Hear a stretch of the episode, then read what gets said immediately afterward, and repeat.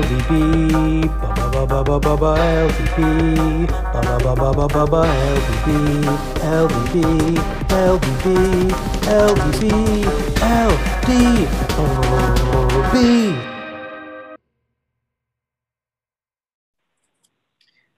Good evening, LDB. I am your host, Chris Schutzer. It is Sunday at 9 p.m. I am thrilled, uh, as we hinted in the last cast, for those of you who have listened, we have some special guests. But before I get to that, we have co-commissioner Matt Starr. Matt, how you doing? Doing great. You know, Sunday night woo. Sunday night woo. All right. Uh, and we also have uh, podcast ho- host uh, Michael Becker. Michael, how you doing? Hello, hello. Doing great. Cool. And for those of you who listened last week, I'm sure you'll already know that uh, literally sharing a phone uh, in an outdoor basement of some kind, which I've never heard of an outdoor basement, uh, we have uh, Matthew Brophy and we have Anton as well. So we're very excited. Um, you guys are together right now, which is very exciting. First time we've had two guests in one call. That's pretty cool. How you guys doing? Brophy, you first. We're good. We're good. Thanks for having us, Chris. For sure. Hey, guys. I should describe them now for those who can't see. They look like anarchists in a basement. Both are wearing black hoodies. man. They could be they could be environmental radicals and they could be plotting some sort of bomb in a large government facility. It, it's unclear. Yeah. It's an outtake from Fight Club, I think. We're plotting our revolution from Bethany Beach. Drinking other half. That's how it starts. Yeah, apparently. Uh, also, the roof behind their heads is like open wood beams, which is like pretty cool looking. Um, uh, so they're they're definitely having more fun than we are right now. Um, I planned a mini activity because you know I, while I am claiming that I am the first dad of LDB, um, you guys are some of the more experienced. I think between you, you have five children. Is that correct? How many do you have? Uh, two. Yeah, yeah. So I have three. So yes. Uh, all right, I won't put either of you on the spot on whether you're done because I think that's a rude question. But I do think for those for those guys who are just getting started, um, uh, maybe we could let we could uh, have you lend some advice, some fatherly advice, if you will. Um, so we've planned a little silly activity to test your dad knowledging. Um, I'm going to have Matt uh, and Michael and I. We're going to be the judges on who gives better responses, and whoever takes three wins the competition here. So, are um, you going to participate? I, I mean, I, I can throw out answers too if you want me to. I feel like you should. Okay, fine. I, I will throw out answers as well. Um, and I guess then that means that Star and, and Becker As the two childless uh, members. We're, we're Yeah, the well- most accurate judges. But you know what? Maybe that's actually good though, Becker, because then then you guys can be like, that actually sounds like advice I would want to take, as opposed Okay, to You know. I- yeah, I like it.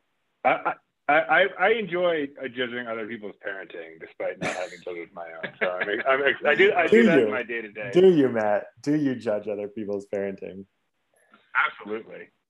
I feel it's a it's a- I feel like when I lose this competition, it's going to be even worse because I'm the one who came up with the question. So, uh, but why don't we start? Uh, Brophy, I'm going to put you on the spot first for question number one. Question number one is as, as a dad, what company have you gained the most respect for? Um, you know, because it helped you as, as being a dad in some way. Um, okay, so I thought about this for a second. Um, company that I gain the most respect for, um, I'm going to go with uh, the Disney company um, because they're solidly reliable in that I can put my kids in front of anything that they make and know that they'll be entertained and, you know, occupied for 20 minutes, which is great. Um, and also, uh, they are very good at separating parents from their money. Um, I'm I'm willing to uh, to buy any products that they make for, for kids because uh, they seem to always be happy with them. So yeah, I'm gonna go with Disney. That is a solid answer right there. That's a well thought through, solid answer. Anton, how about you? So I, I think that Brophy probably wins this one, but I, I was having trouble thinking of this, and then I thought, you know, I'm gonna shout out Harris Teeter for their grocery pickup service and saving me so much time.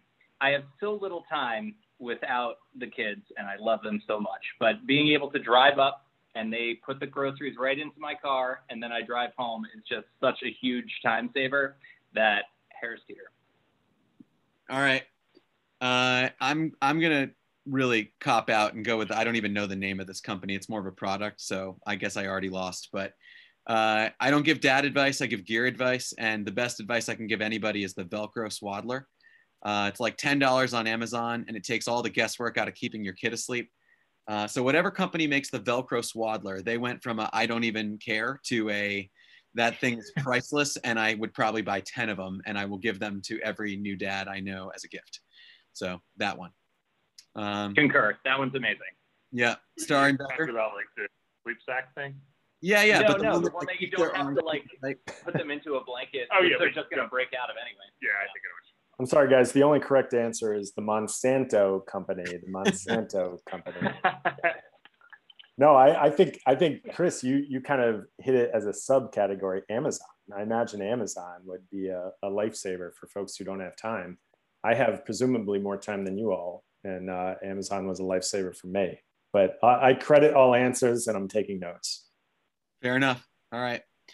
Question two, Anton, you get to go first on this one. Uh, item that you cannot believe you just paid X for your children. So I was struggling with this one as well, and I don't think it's so much the paid X because I paid like eight bucks for this, but I purchased a 90 pack of fruit snacks for this trip, and I can't believe what? that I actually did that. What kind? I love them so much, and they're the they're just perfect. Are they the blue the ones in the blue box? that are shaped yeah, like fruit. Welch's, yeah, they're shaped like the yeah, fruit. Yeah, no, Delicious. not a bad purchase. They're cracked for four year olds. Oh yeah, oh yeah. I all right. I get to I get to go next on this one, and I, am gonna say uh, it actually it almost lines up with the first question as an opposite. Which company have I lost the most respect for? Lego. Okay, like any Lego set that's worth anything costs fifty dollars. I, I it blows my mind, and also like kids cannot keep those things together and they end up being scattered all over your house and it's a disaster. Um, so yes, I do not want to buy any more Lego. Uh, Brophy? Uh, Legos is a strong answer, I got to say. Um, I'm not so. I'm not sure that I can pop Legos because there are Legos all over my house, and none of my, neither my kids, neither of my big kids have actually ever completed a Lego set. But um, but we still keep buying them. Um, so I wrote down I had um, Chris. I just bought uh, Noah for the first time a machine pitch baseball bat. Um, he moved up from t-ball, and I let him play with the t-ball bat, and he dented the bat on the pitching machine. Oh no! It's a good sign. So I had to buy him a new bat. How much do you guys think a, a t-ball baseball bat goes for? 150. Yeah, that's not what I would have okay, said well, too. I, I, thought it would be much less. Yeah, it was 100 sorry, sorry, I just killed your joke. yeah. I don't know. I, I, I bought a softball bat at some point in my in, in, in my life, so I know what those things cost. Yeah, no, I was shocked because the t-ball bat was like 25 bucks or something like that. So to step up, I, I was surprised. It's a good answer. It really is. Um, I'm going to spare you all the story I just told Star about our Little League championship from tonight, which you you just made me think of. Um, but uh, we're going to keep moving. Question three, I'm going to go first. Describe the perfect Father's Day if you could design it. Hey, wives, I hope you're listening because Father's Day is one week away. Um, I know. I know think... we have a lot of ladies. We have a lot of ladies listening to this podcast. Do we really? no, absolutely not. Hello, ladies. He did threaten to listen to this one. Oh no. Do you think we've ever had a female listener? No. By accident, probably. uh yeah maybe maybe ian's wife because like they're feeding the child late at night who knows? Um right. I'm gonna go with uh with this one uh because the kids get so much of a kick out of it it has to start with a sleep in slash breakfast in bed.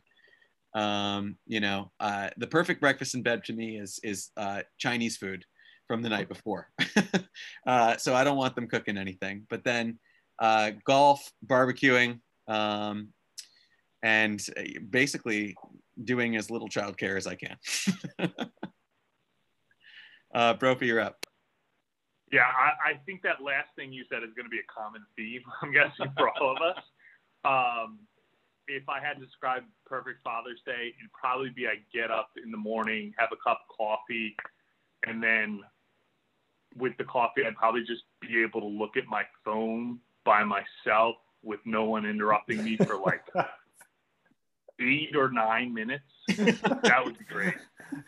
Aim high. Um, and you guys shoot for the stars. Um, and then I don't know. Beyond that, probably yeah, golf. I'd probably take my father out golfing. Um, and then uh, you know something with the kids. Maybe uh, take them to the playground, something like that. All right, Anton. Anton.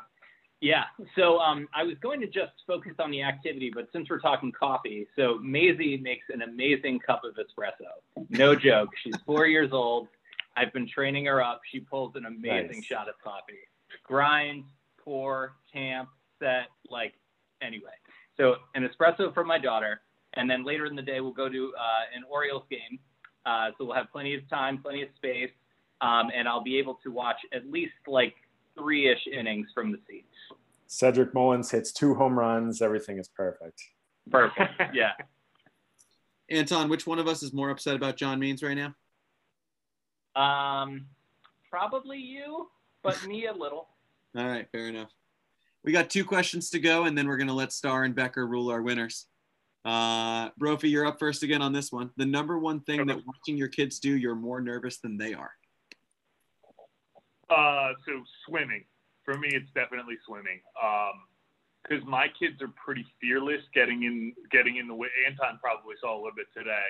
Yep. They're pretty fearless getting in the water, either in uh, the pool or in the ocean, and they also have no idea what they're doing. Um, the, you know, they didn't swim too much last summer because of the pandemic. Um, uh, we just didn't do pools, things like that. Um, but they're very confident that they can swim, and I'm pretty sure that they can't. So that one is always terrifying for me. That was actually my answer, so I'm gonna have to pivot. Well done, Okay, fair enough. Sorry, bud. Anton. Um, that was my answer, and I'm not going to pivot. Um, I will. I, I will say um, no. So, I mean, case in point, like they're four and two. They can't swim yet. We have them signed up for swim lessons uh, in a few weeks. But yeah, just like Maisie today, just got totally hit by this wave, knocked her over. Thought she'd be scared of it. Nope, up right back in. And uh, I love the I love the confidence. Um, and I would love that she could swim. So we're gonna get her there. Yeah. Uh, so yeah, swimming. My kids are older than yours. My, like the twins are going to be ten this summer. They both swim very comfortably, but they like now like fight in the pool. Uh, so like that that scares me. Like when they like are jousting on rafts and stuff, and I'm just like, it's just one Wow. one bad hit away from from you know like I'm diving in with my clothes on trying to like rescue one of you. So, uh, but I'll go with like Shouldn't they learn how to defend a little better, and then you won't have to worry about it? That's probably also true. Uh, but I, my pivot answer will be uh, watching them play sports. They like they seem to just like be okay with it for the most part, especially like once you get to kid pitch, like that's stressful as a parent watching your kid pitch. Um, and you know, soccer games, uh, I always find that like my heart rate is increased, just like hoping that they do well. Um, so anyway, uh, last question, and then we'll turn it over to the judges. If money was no object, your family car would be blank. Defend your choice. Uh, Anton, you get to go first on this one. So this is a funny answer. I, I'm going to pick the car that we reach, uh, recently purchased. Uh, we just got a Chrysler Pacifica hybrid. We just leaned in full suburban. It is awesome. It fits everything. It fits everyone. Super comfortable. Infotainment is amazing. Filled an entire beach load within the car, and you can plug in and get uh, you know electric only for the first at least 20 plus miles. It's it's just fantastic. And I'm telling the entire world, so at least you know 20 people about it. So there you go.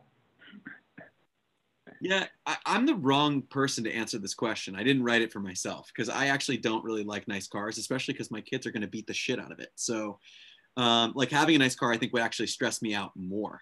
The two that we've had so far, we've had a, a Honda Odyssey and then we've had a Toyota Highlander hybrid.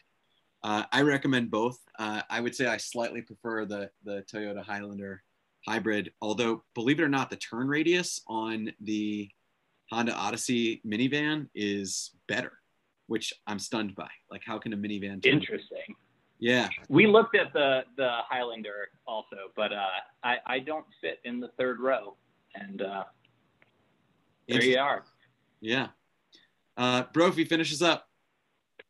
Um, okay, so I don't think I would actually do this, but I think having just, you know, recently had our third child, um, my answer would be a Suburban. Um, because we, we, had, we actually have the same car that Anton just gave a testimonial about, the uh, Pacifica Hybrid.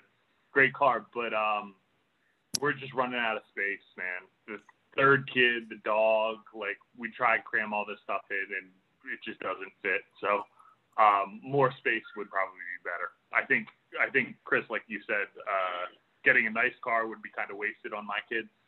Um, so I think probably just more space. I've actually just given up on keeping the car clean at all. Uh, Yeah. Like there, there was a stretch where I would, I would actually make an effort, but now it's just like, nah, it's, it's a garbage can. Uh, and we embrace that it's a garbage can. And then roughly one out of every 10 times that we're getting out of the car, I scream at the kids to pick up their crap. Um, and that's how it goes. um, all right, Star, Becker, whose advice would you most want to follow? Who are you most likely to call? Well, I, I should start by saying this entire conversation has been horribly depressing and makes me doubt whether I want to have kids at all. Uh, but in judging this competition, uh, the metric that I was listening for was how or if kids improved your life. And I heard a lot of settling. I heard uh, Chrysler Pacifica. I heard that kids beat up your car. I heard that you're terrified of your children when they engage in sporting events or swim in the ocean. Um, but that said, the one improvement that I heard is that a four-year-old knows how to pull espresso. Now, you know, It's I- true. I, on Father's Day, I can golf and I can barbecue and I can, you know, mow the lawn. What I can't do personally is make an espresso. So if I had a four-year-old who was able to do that, uh, you know, God bless you, Anton. Anton, you have my vote. Thank you, sir. You're welcome. So, so I, I went in a different direction. Um, I, I, I actually am going to give give my vote to to Mr. Schutzer here. Um, I, I think mainly I, I appreciate it. Schutzer has, I think, because he has the oldest kids, has a level of jadedness. I think that uh, Brophy and Anton do not have, and I think uh, the thing that really stood out to me was in the Father's Day answer. Both Brophy and Anton, I think, felt compelled to include the children in some capacity. Schutzer was like, all the kids are doing are giving me breakfast and that and then i'm doing a day on my own uh, away from the kids. And that that really was what what when it when it seemed it just seemed very honest. I feel like brophy was like i have to take the ki- bro i think bro felt compelled to like throw in a, I, I take the kids to the park. And Schutzer is beyond that i think. So so kudos kudos to chris and his Well, I- for, for what it's worth, I feel horrible. That this is the takeaway for both of you. Uh, because the reality is, I spend a ton of time with my kids, and actually, there's a pretty good shot that I would have ended up golfing with both Lily and Felix because they both like to play, and I, I would have had them. But yeah, I think because I spend so much time, sometimes the alone time is good. Um, but yeah, anyway, um, I think just because I I'm the taskmaster here, and I am constantly looking at the clock to make sure we have enough time to look at what we want to do. Um, I've planned a very important question for Mr. Becker. And if you guys are all comfortable, I'm going to turn to it right now. Um, is that okay with everybody? All right, I'm getting thumbs up. Sounds good. Uh, Michael, I'm, I'm putting you on the spot. I apologize for this. I know it's very direct. But did you or did you not ever use Spark Notes when writing a paper in high school? Uh, uh, I I don't I don't really fuck don't really know how to answer that. Right? I mean, I yeah, I I I I don't I don't really I mean the thing the, the thing that you need to know is that there are there are like like customs and practices, not like baseball practice, but like the practice of handing something off to the next generation. That unless you kind of are, are there and know what you're doing, then, you know, the thing. Right? All right, I'm sorry, I'm going to jump in right here. Did you or did you not use Spark Notes? I, look, I get that this is an important question, and I appreciate that you're asking. um, I mean, if if like you or the fucking Department of Education want to legislate this, by all means, I'm ready to have that conversation. and I think if you asked any of my peers, I'd be on the the right side of that conversation. Um, but yeah, I mean, like, you know. Wow. Bravo, sir. Bravo. That was well done, sir. What, well done. I don't know. What are you guys applauding for? This was a, a tortured answer. He put me on the spot. All right. I think everybody knows what We we're need a video. We need a video for Becker's face through all this. Uh, he It took the glasses off. It was brilliant. oh, I'm so pleased. Um, yeah, and Can we, do, I- can we do a side by side with Becker and Cole here? Just like line up the two videos. that fucking guy. I love torching that guy. That guy sucks. I think my favorite part was I'm I'm convinced that Anton, uh, Brophy, and Star did not know what was happening for the first 15 seconds. Because I didn't say a word for the first 15 seconds. It, it it took me. It definitely took me a second to figure out what was happening there. but it was a it was a very important delay. So, um, well, I think now everybody knows what we want to talk about. So, um, we're going to talk for a few minutes just about the foreign substances here. I'm going to start just by opening this up. Is this a big deal? No, No. it's really no. not. No, No. one wants to take that can- no, it's not a big deal. I, I, I, I, I think it's getting blown a bit out of proportion. Uh, it's it's a little weird because like I, I don't know. I mean, I guess the MLB is cracking down. It's still not really clear what is happening here. Uh, it seems like maybe some guys have made the conscious decision not to use this stuff.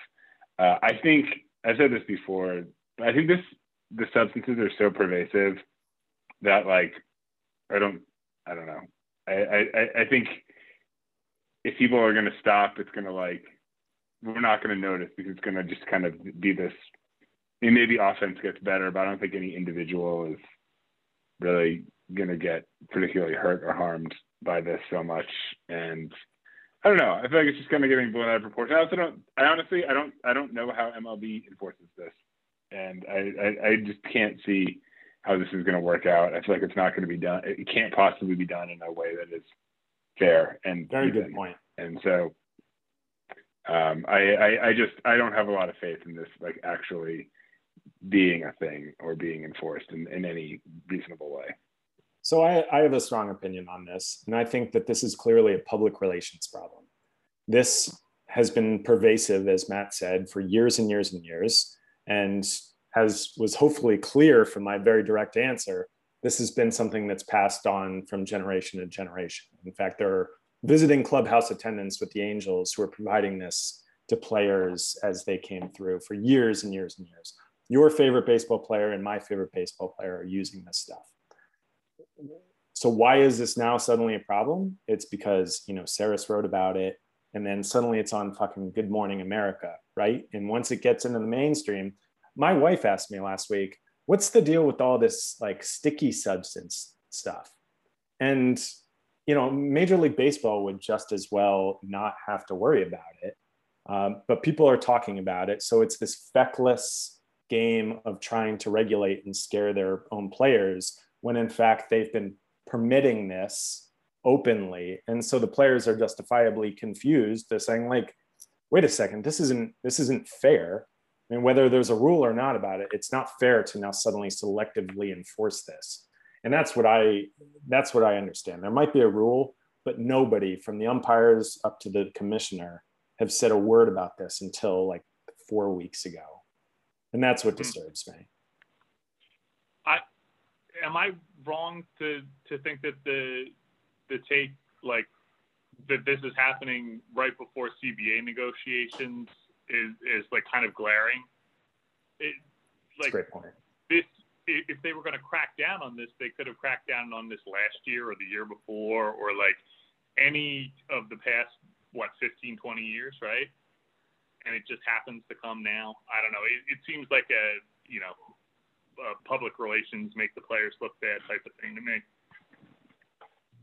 Yeah, I mean, I, I, there's one interesting piece of this, and I, and I wonder how connected this is, and, and to the fact that this is being given more attention, is that we now have the ability to accurately track spin rates in a way that we did not before, and so there's information out there that is that can show when a guy from one start to the next has a dramatic increase or decrease, and which seems to be po- probably indicative of some sort of use of something on the ball when that happens. And I wonder if that being out in the public and being, you know, kind of the you know factor that that that Becker mentioned. I think I wonder if that just kind of being something that the average fan has a better handle of now um, is maybe a piece of this. It's like, hey, we can really like kind of line up the evidence to show what is happening and how these things are helping. So I'm sort of intrigued by the fact that we're having the discussion now. And, and Brophy, you made a point I hadn't thought of yet. And I'm really, it's, it's still like ruminating, bouncing around up in my brain. Um, do you guys remember in the 2006 World Series, the Cardinals were playing against the Tigers? And in game two, who was the Tigers' super old pitcher that came on and dominated with a huge thing of pine tar on his hat, visible, caught by Fox? as they filmed the World Series, and as he came out for the third inning, it was suddenly gone. Do you guys know what I'm talking about at all? It wasn't Kenny Rogers, was it? It was Kenny Rogers. Thank you, Becker. Fuck Thank you yeah. for memory. Um, so like, and that was that was the biggest stage. That was the World Series, and he was dominating. He actually went on to continue dominating. So my theory is he just, especially after reading Jeff Passan's piece, I think he probably moved the pine tar off the hat and like into his Awesome. right, Right. Or, you know, somewhere yeah, somewhere else. conceal it in the glove. Right? Yeah. Everyone knew that this was going on. And so, yeah, yeah, I mean, I think Brophy, you're absolutely right. Like, I, I hadn't thought of that either. Why now? If the question is why now, um, the, the answer is probably money and, Yeah. and bargaining leverage. Um, but it's, it's so totally disingenuous um, for the league. And I've lost, I, frankly, I've lost a lot of respect for Major League Baseball over this and the commissioner. And it, that's it's easy to to lose respect for them, but like this is a this is a serious issue that uh, once again they've totally bungled it. It just feels weirdly similar to the steroids thing 20 years ago. Sure. where you know it was an open secret for years and years and then all of a sudden it's like the cudgel that they use to beat the players up um, going into a CBA negotiation. I don't know. That's probably cynical, but it, it just the timing is too weird to me. I think you're you're right to be cynical. Yeah, I, I, I agree. I hadn't thought about that either, but I think it makes a lot of sense. And I think I think you're right that it, there's a lot of there's there's kind of a weird comparison to the steroid stuff of 20 years ago. So, Star, I've, you and I have spoken offline, and I know your take is that it's going to hurt all pitchers equally. Um, is that true? Yeah, I mean, I don't know. I I've seen estimations that it's I've seen anywhere from 40% up to 70 to 80% of pitchers using something, and if it really is on the higher end, I mean, I like first of all, I don't actually think we're going to see like a you know complete elimination of this stuff in the game, but I think if it really is as pervasive as 70 to 80 percent, like you you know everyone kind of gets affected equally by this sort of thing, and you know the good guy the good pitchers stay good because we're because no one's throwing with the same with the same spin rates that they were. I, I do think I'm just gonna. This is my take. I think we're gonna lose a couple star pitchers to this. I think there's, you know, especially people that have two pitches. If it turns out that one of them wasn't good at all, um, and that now it's getting policed and they can't as effectively use a substance, we're going to see some people get lit up and just never bounce back. Um, And, and I actually think, you know, a lot of our conversations, we've been talking about the, the rise of the effective relief pitcher, the long reliever this season. Long relievers, that is their MO, is that they've got a couple really great pitches. And if suddenly they only have one pitch, it's just not going to work the same way. So, I mean, you- Eno did Eno did talk a little bit about how maybe it, this is the kind of thing that elevates changeup first guys because the changeup is the type of pitch that's probably not being affected a lot by substances versus fastballs and breaking balls. Um, so he said, you know, changeups are probably the pitch that are least affected by sticky stuff. So if there's anything, he said maybe he elevates changeup guys. Hmm. But I wonder if that work like changeups are usually effective when like in contrast to a fastball, right? Like if if the fastball is less effective, they kind of look more similar than they used to. That'll be interesting to see. Yeah, yeah, I mean, that's very me- possible too. The guy, the first guy I think of with all this is Bauer, just because you know his spin rates kind of jumped a couple years ago, and he was pretty open about the. I think was he. I didn't he call out Gerrit Cole at one point Oh yeah. for using Pine Tar? Called on everyone. Or yeah, it was everybody, Yeah. right? Yeah. Yeah, he is kind of a. Didn't dick, those two play together in college? Didn't they? Were they? Yeah, They Oh, did. yeah. They were teammates at UCLA.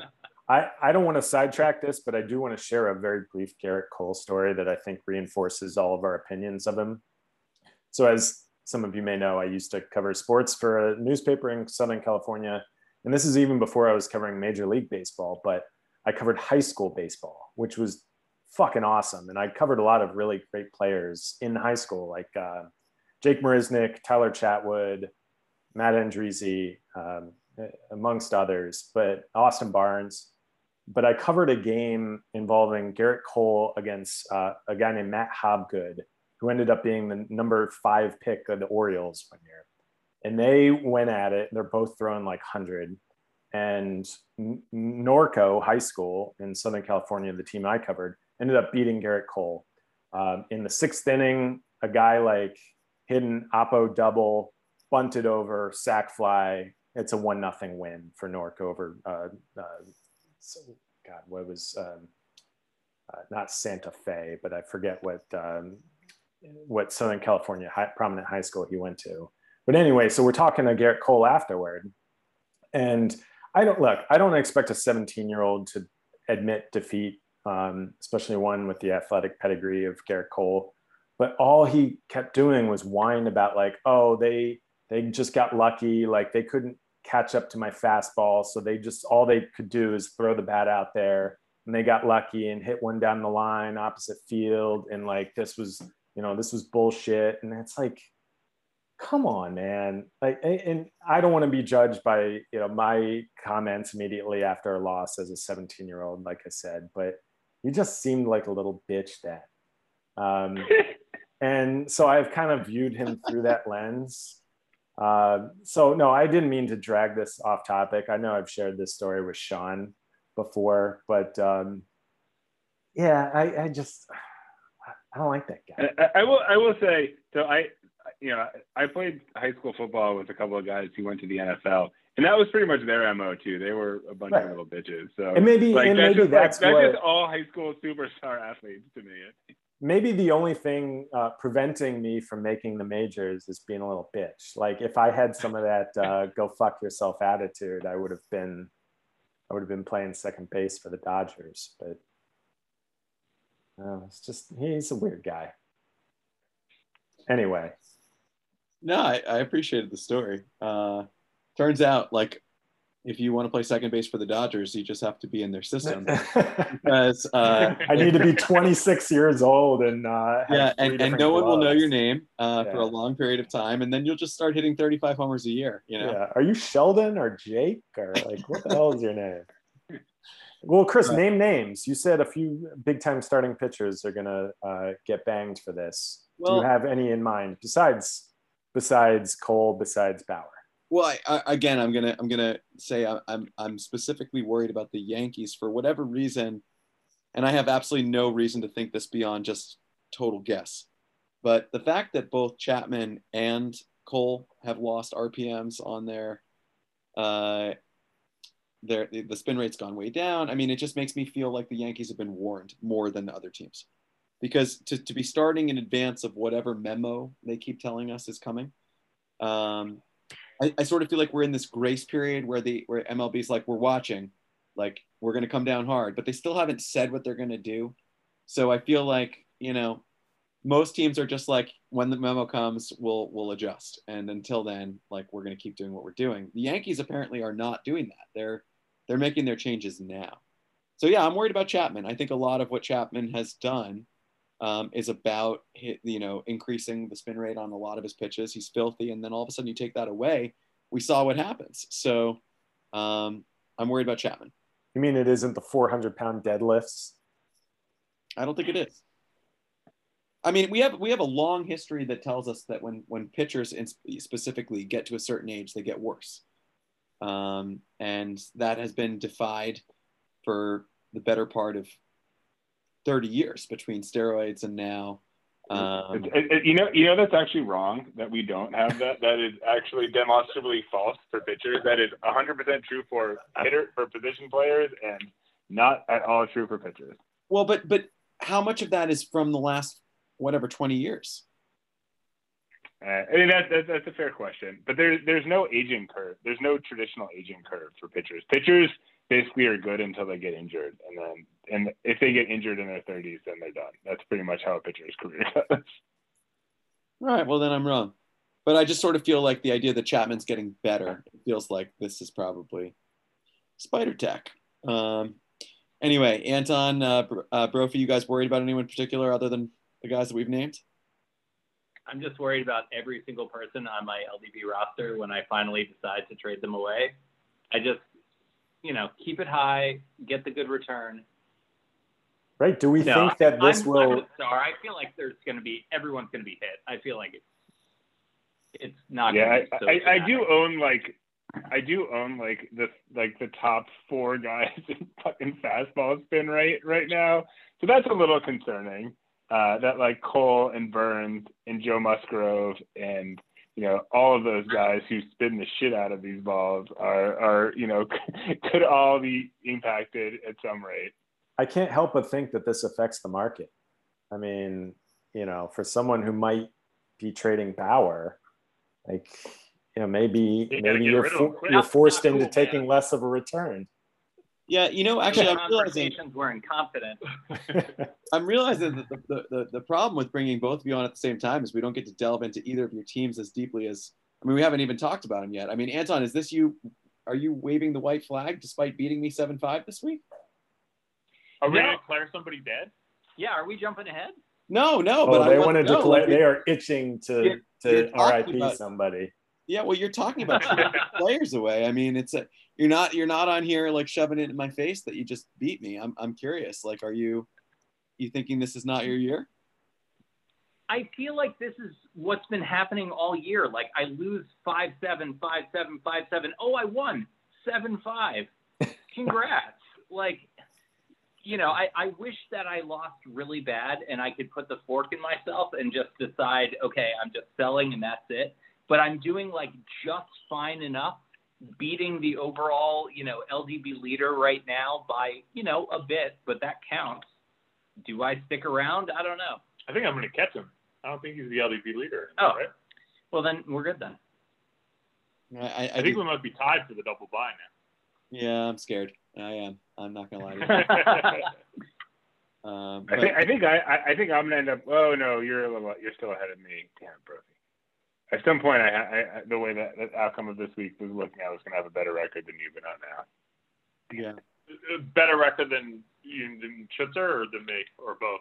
Than you. The- Okay. 'cause I, I, I, I thought you was having the better record than Schutzer. Uh, I think you have a better team for what it's worth. I think if my team comes back healthy, I'll take my chances, but I just I don't know that it will.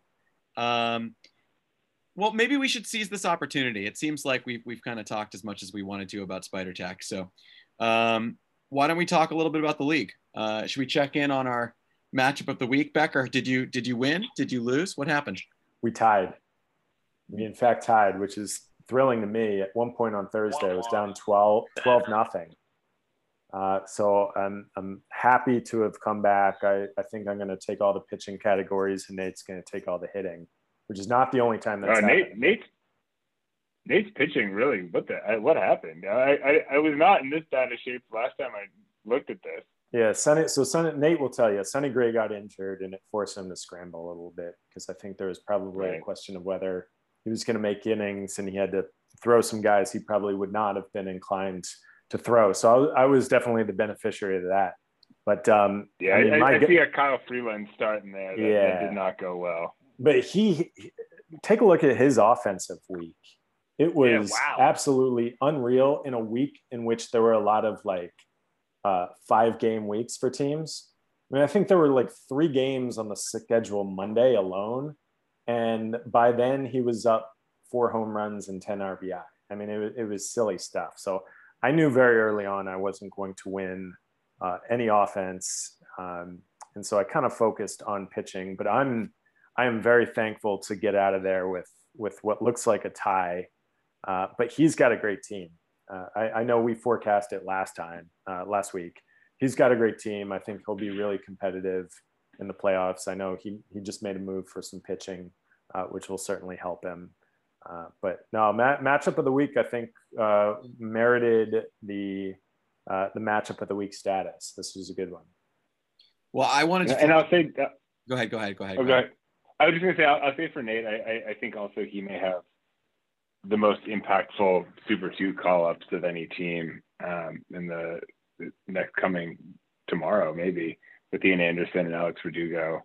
A lot of teams have one guy like that, but he's the only one who's got you know one one on each side of the ball, which I think is going to be huge for him.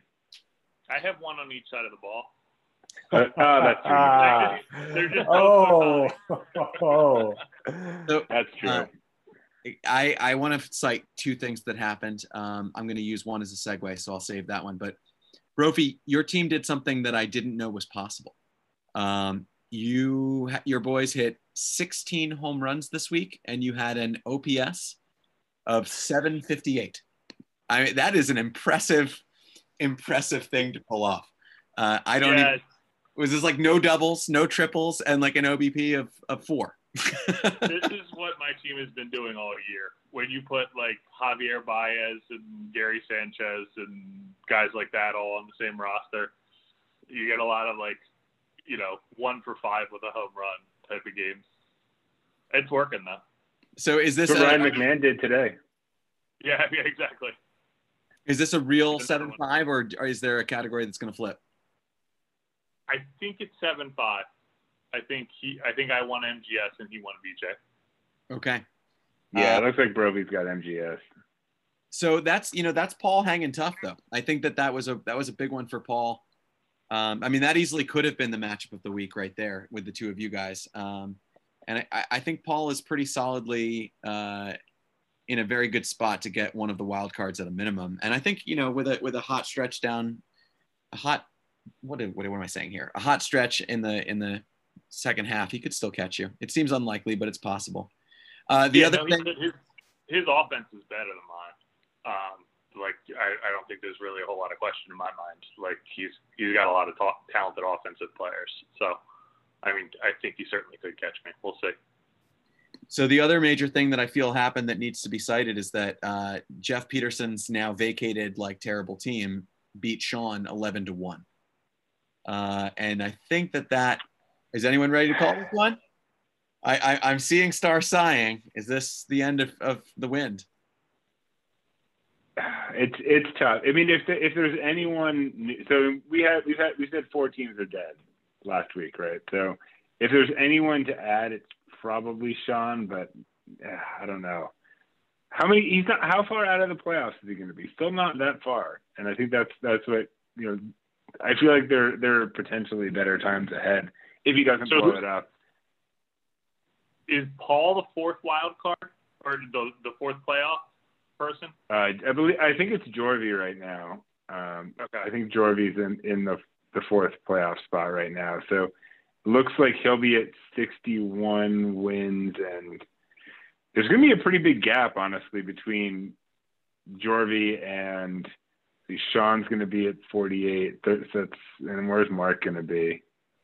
Yeah, yeah. The, going to have a pretty sizable lead for that uh, on everybody else on on Sean and Mark for that last playoff spot in federal.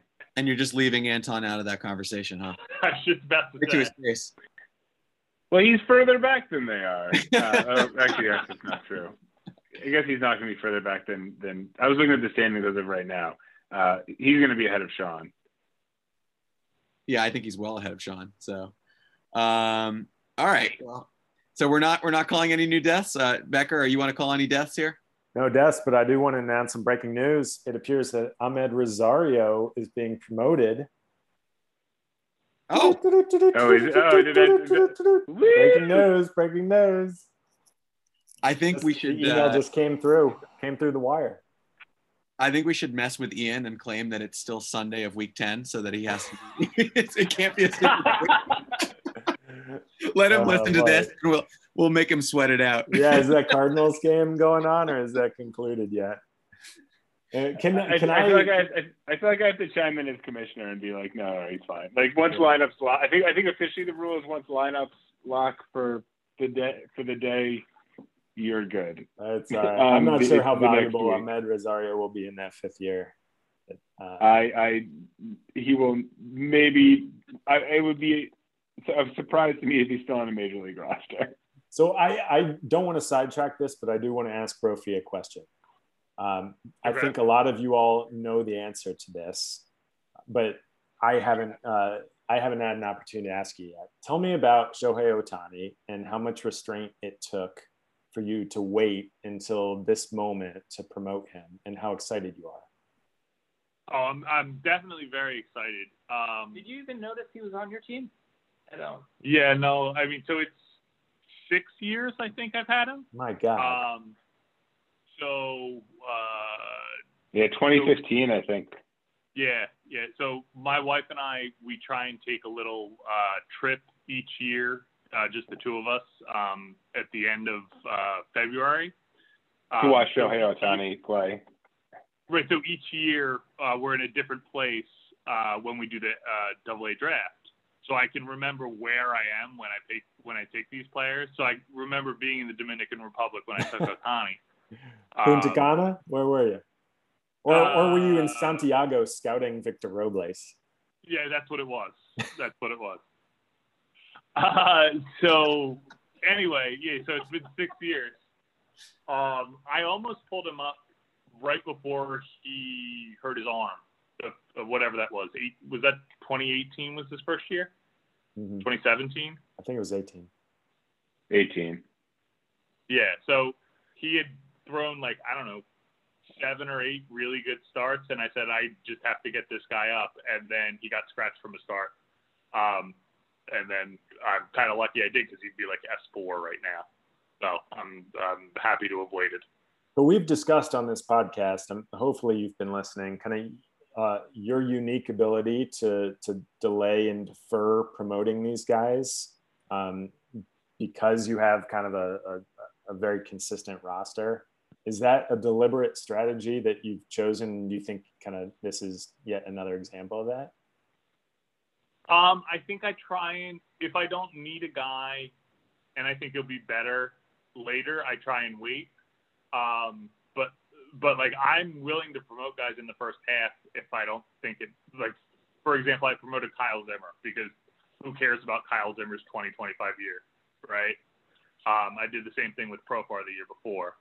Um, so it's kind of like how good do I think this guy could possibly be, and like is is is waiting on the front end worth that extra year? Um, and I think obviously Ohtani, I think it will be. Is that just a gut feel for you, or do you actually calculate out? All right, he would be this valuable this year. I think it's mostly gut feel. Yeah, I mean, I think I I, I think we can all probably call those, right? Like, Right. we, like if if uh, I'm trying to think of one of the other ones, like if Yoshitomo Tsutsugo had done anything in the first half, I would have called him up because nobody cares what he does in five years, right? But he Got it. sucks now, so I didn't call him up. Um, but like Ohtani should be good for you know five, six, seven years from now. God willing. I feel like this is such a cheesy question. I apologize, but are you more excited for his hitting career or pitching career at this juncture?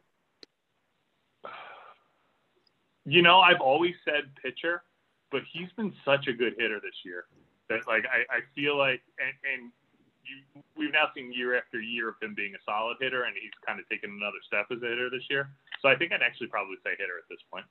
Is he? Yeah, I, I just put him into the auction calculator. He is the number five player just based on his hitting. this Yeah, he's year. been he's the number five offensive player uh, in in by LDB stats, and he's like the number thirty six pitcher on or starting pitcher. Brophy, would Yeah, you 'cause say that? start, start like two or three weeks ago, you and I were talking about him, and you made the comparison to Franmil Reyes, which would which made so much sense at the time. But over the past like two weeks, he's just started taking all these walks, so his OBP isn't even that bad anymore. Yeah, I noticed that his OBP is like three fifty now. Like, yeah, the it's pretty good now. Would you say that he is the the most handsome player you've ever promoted from Double A, or the second most handsome? You Darvish is way handsomer than Shohei Ohtani. Profar is pretty handsome dude too. I mean, I mean, Mike Trout was pretty handsome. Ah, no, in that kind of like Philly Jersey way. You're you're, you're playing No. yourself. No, nobody's got Darvish. Like, come, Come on. Darvish is like the prettiest Darvish man, is like in. Wait, are you suggesting that that you Darvish is more handsome than Shohei Ohtani? Oh my god, absolutely! It's not I'd even fight- close. I'd Have fight you you seen over you that. Darvish? I'd fight you over that. Yeah. man. No, I'd go with Darvish. He's he's beautiful. I, I wish I'm we glad could I asked. in time. There, like so many times now, I really want like the the video of this podcast recorded because honestly, Becker's face as he asked that question was worth a million dollars. That it was Uh, that handsome. That I- handsome. Anton, I want to give you a little love. Who's your favorite player that you ever promoted in LDB? Man, I had a good stretch for a while. Uh, probably Bumgarner. Um, I pulled him up right when he was like real good, and he was one of my key guys to win me that championship that year. Um, yeah, I feel like I've had good luck with uh, solid homegrown starting pitching, and that makes me especially happy and excited for Pearson and Manning coming up. Um, but yeah, I'd, I'd probably go Bumgarner. Yeah, that's what I thought you were going to say. Uh, so you're not worried about Pearson at this juncture? No, he's still in my double A, man. Everything's fine. Everything's fine. All right. So Wow, with- wow, Matt Manning has an ERA of eight in AAA right now. That's good. I just, I just looked that up. It's all um, good, man. Clock has not started. Doesn't matter. Oh no. uh, all right, I think it's time to transition. Um, so unless like I, I wanted to ask like if there's any other burning thoughts about LDB at this juncture, or else we can switch over to the matchup of the week. Just real quick, over under uh, Nate Pearson's major league ERA. Is it over under Matt Manning's eight AAA ERA? The it's fact that over. you're asking means it's over, which is sad. Eleven point five seven. You know, Star, if- If we keep being so mean to guests, they're not going to come back. This feels mean. Uh, all right. So I declared matchup of the week uh, the AIDS against the Works. Um, I felt like that was the clear standout because Josh's team is starting to bounce back a little bit. He has a nice win this week. Uh, but Dubner's team has been pretty consistent. Um, so let's start with you, Mr. Becker. Who do you like here? So I like Dubner here. I, I've liked Dubner's team for I'd say weeks now. I think, as I've said before, he was underrated in the preseason. Uh, his bats, his bats are playing. Though Muncy just hit the injured list, unfortunately. Uh, I mean, I, I don't see his momentum stopping for anything. And while the aids the aids are a solid team, and I think they probably need this win more than Dubner does, I see Dubner taking it. Star, how about you? Yeah, I mean, I think Framber Valdez has really been outstanding since he's been back. Uh, I think that's been a big boost for Dubner. Plus, he went out, he got some pitching. who I traded for Jordan Montgomery. Uh, was there somebody else? Did he get somebody else in that trade too? I forget. Um, but I feel like pitching was like suspect for a while for him. He seems to have righted the ship. The offense is great. You know, I think this, this game is a must win, or not necessarily a must win, but it's much more important for Josh. I mean, Josh is, you know, cl- clearly is, is on the outside of the playoffs looking in right now, chasing Becker and Nate for the wild card spots. And, you know, it's, it's going to get, we're going to start getting, need, needing to see some urgency from Josh uh, to, to get back on track. He's still below 500 even after a win this week. He did not beat Ray by as much as you'd like to beat Ray by. Sorry, Ray. But, you know, I feel like you want to capitalize on that Ray matchup and go, you know, 12 0 or 11 1. You only got an 8 4 win out of this. I believe I lost to Ray 8 4 last week. So uh, don't worry, Josh. It's not that bad. Uh, I, I do think that uh, the, the, the Scherzer news is really important to Josh, right? And at this Yeah. juncture, it looks like he's probably at least out for this week. Is that right? I would think so. I mean, I, Yeah, it sounds like he's going to hit the IL. It sound- doesn't sound serious, but I was listening to the broadcast, uh, the Nats game. It sounded like they're expecting him to miss at least a couple of starts. the, the only Yeah, that does hurt Josh. It, it hurts Josh a lot. Like the, I mean, Dubner is dealing with a bunch of injuries too, with Muncy and Loriano and Seager's still out. But um, yeah, I, I would lean towards Dubner as well. Still, I feel like Josh and my seasons have so mirrored each other that we came in, you know, highly touted. Both didn't do so hot, so I'm pulling for Josh. I don't know if he'll win, but go Josh. uh, I'll just A just lot throw, of injuries for both of you guys. I, I, I will just say I'm not thrilled with uh, Dubner's pitching matchups. Um, some of them are okay, and some of them might be bulletproof. So, like if Valdez is fine against the White Sox, uh, I, I guess you say that that's fine because he's kind of bulletproof anyway. But like here are the ones that you would want to see good matchups. Marco Gonzales has the the Twins and the Rays. Jordan Montgomery has Oakland and at Toronto. Um, then he's got uh, Eflin's got the Dodgers at the Dodgers. Um, I mean, it's not it's not a picnic. It's not a picnic. So I, I would say like based on that, like you know, Dubner's gonna have to pick his spots, and Josh's gonna have hope that he has to start one or two of those, and that the guys just get lit up. I, I could see Josh doing it. It's possible. We'll see. Um, any last thoughts on that one? All right. Well, then I'm going to give us a bonus one because we've been pretty good. I would say the Poyos against the Fry, uh, which, you know, I, I thought about calling that one because we had you here, Anton. I think I actually called that as the match of the week in week one of the entire season. It was. And, uh, you know, I would say for you, if you're going to make the playoffs, you, you got to beat them up. Um, So I, I am so on the fence for like, do I call up Willy Adames? Do I call up Ke'Bryan? I love Ke'Bryan. And like, I would get four and a half years now, but like, I- I don't know. I don't know if this is the year. We'll see. if you call up Hayes for I- tomorrow, go ahead, go ahead, go ahead. I would say I, I feel like for a guy like you know, I, I obviously I'm I'm always pro call your guys up, but like, is there any way you're going to keep Hayes down at the beginning of next year? Like, no, he's he's great, and you're not going to wait till next year's Super Two. So if you're not going to wait till next year's Super Two, I mean that would take some immense patience to do that. But if you if you're not going to do that, like, I just bring him up. I think. We're we're Look, missing an important. I'll, I'll just be your, I'll just be the brophy on your shoulder for a second. Wait till next year's Super Two. I was going to say we're missing a very welcome. important third option, which is to trade him. You could always trade Ke'Bryan Hayes to a very interested yeah, owner. To me, yeah, I'd love. I, I would favorite love trading to. partner. Yes, let's talk, but no. Uh, yeah, I mean, so you're going to be eight games behind Jorvy for that last playoff spot. So you, you know, if you really beat the crap out of them, you could close that gap right there. Um, So, Chris, I, I'll say I was really, really tempted to call up Adames like Monday, Tuesday this week. He's been on such a hot streak. I'm glad I beat you in all the hitting categories without, but I'm like, oh, that might be worth it. I think that Brewers trade has actually turned out really well. Oh, yeah.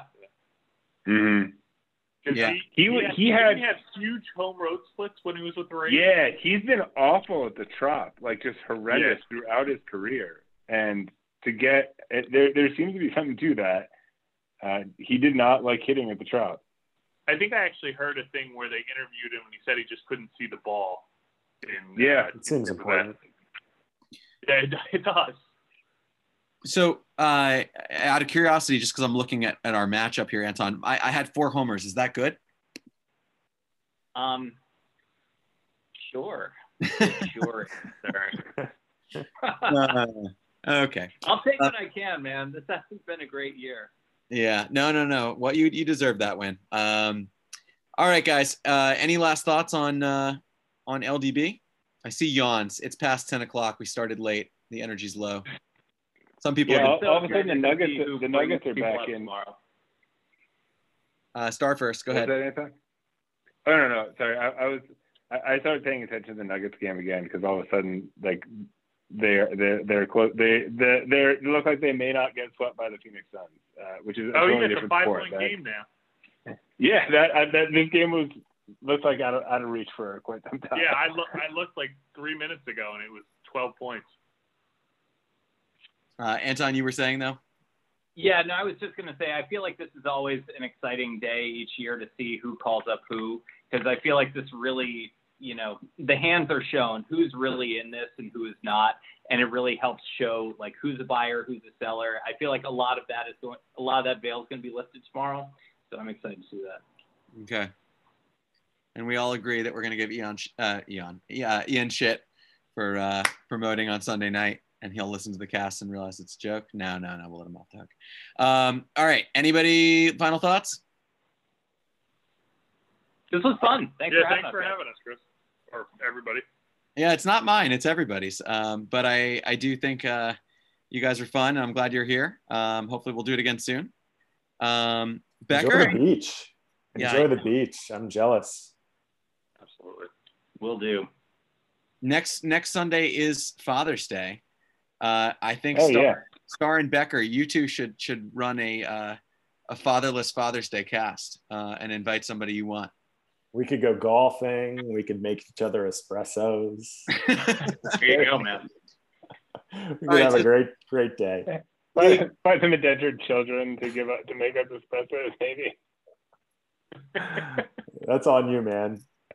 Uh, well, I'll leave it to the two of you if you want to do it or not. Um, I think I'm out next Sunday, so uh, and I'm gonna go ahead and guess that Sean will be too, but you never know. Um, so I wish everybody luck. Happy happy hunting, as I like to say. Thanks all. See you guys. Bye. all. Thanks for coming on. Thanks for having us.